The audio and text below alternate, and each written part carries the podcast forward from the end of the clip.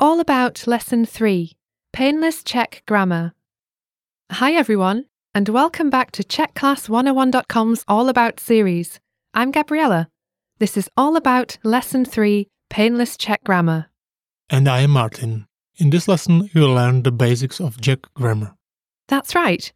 But we'll just be giving a basic overview, so let's jump right in. First, let's talk about words in Czech. You'll see that words are usually longer than English words because we can express in one word what would take several in English. But it doesn't mean that there are only terribly long words in Czech, right, Martin? No, we use a lot of short words too. But what about the sentence structure? Is it similar to English? Yes, it's basically similar to English with a subject followed by a verb and an object. But here's the thing Czech verbs conjugate, and they also have negative forms. Czech verbs have three tenses and one infinitive form. The verbs will change depending on whether the subject is singular or plural, masculine, feminine, or neutral. Czech verbs are more difficult than English, right? That's right. So you might be wondering how you express the differences in time in Czech. The answer is by using past, present, and future verb tenses and also time phrases. Yes, for example, the past tense is created this way. Using the verb být, meaning to be in the infinitive form, take the T away and replace it with L. You will get the L form, byl. The L form is used for the male gender. The female gender ends with la, the neutral with lo, and the plural with li. It sounds like this byl, byla, bylo, byli, meaning he was, she was, it was, they were. Is it the same for all verbs? Most of them, yes, but some verbs will have irregular forms in the past tense. So you need to be aware that they will either have a shorter vowel in the stem of the word or the stem will change. This usually applies to one syllable verbs such as beat, to be. That changes the stem into četl, četla, četlo, četli, meaning he reads, she reads, it reads, they read. So, how would the time phrases be used in the past tense? Let's say, yesterday I studied. In Czech, this is včera jsem studoval. Včera means yesterday. Jsem means I am. Studoval is the verb I studied in the past tense. You can also just say studoval jsem, meaning I studied. The verb itself indicates past tense. We just don't know exactly when. It could be a week or year ago. This is why the time phrase is used to specify the time. That makes sense. That's not too hard, is it, listeners? And now let's continue with personal pronouns. They are the same as the English, but two of them are different when used in direct speech.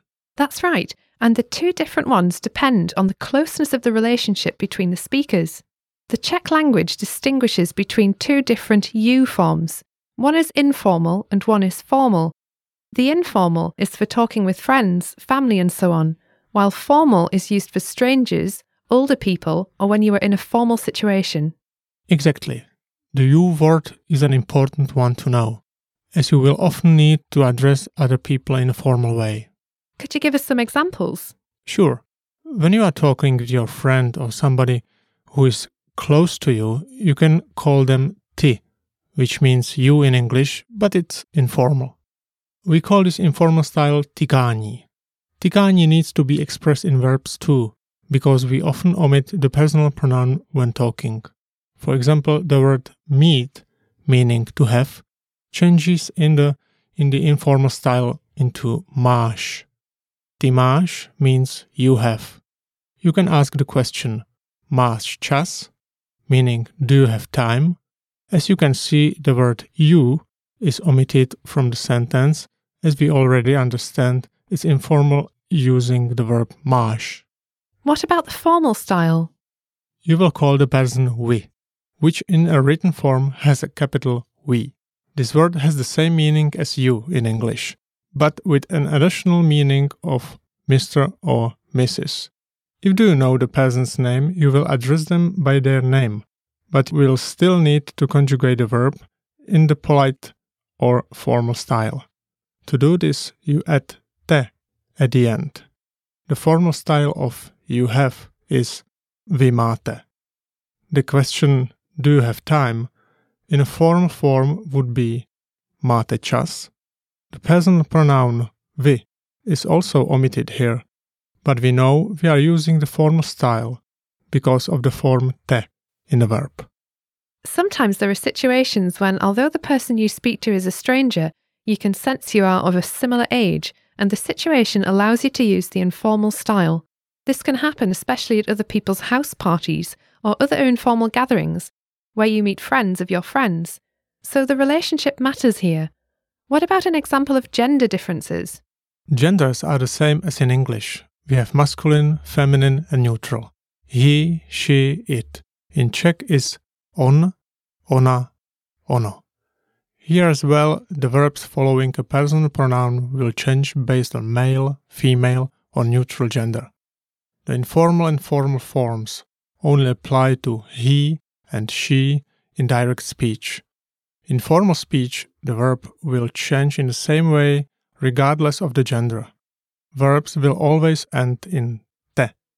So just know that in Czech, formal or informal speech will change depending on the relationship and age differences between the speakers. That's right. Okay, that's going to do it for this lesson. Listeners, do you know the reason flashcards are so popular? It's because they work. We've taken this time tested studying tool and modernized with My Word Bank flashcards. Learn vocabulary using your eyes and ears. It's simple and powerful. Save difficult and interesting words to your personal vocabulary list called My Word Bank. Master words in your My Word Bank by practicing with flashcards. Words in My Word Bank come with audio, so you can learn proper pronunciation. While you learn to recognize words by sight. Go to CzechClass101.com now and try My Word Bank and flashcards today. Thank you for listening, everyone. See you next time. Ahoj!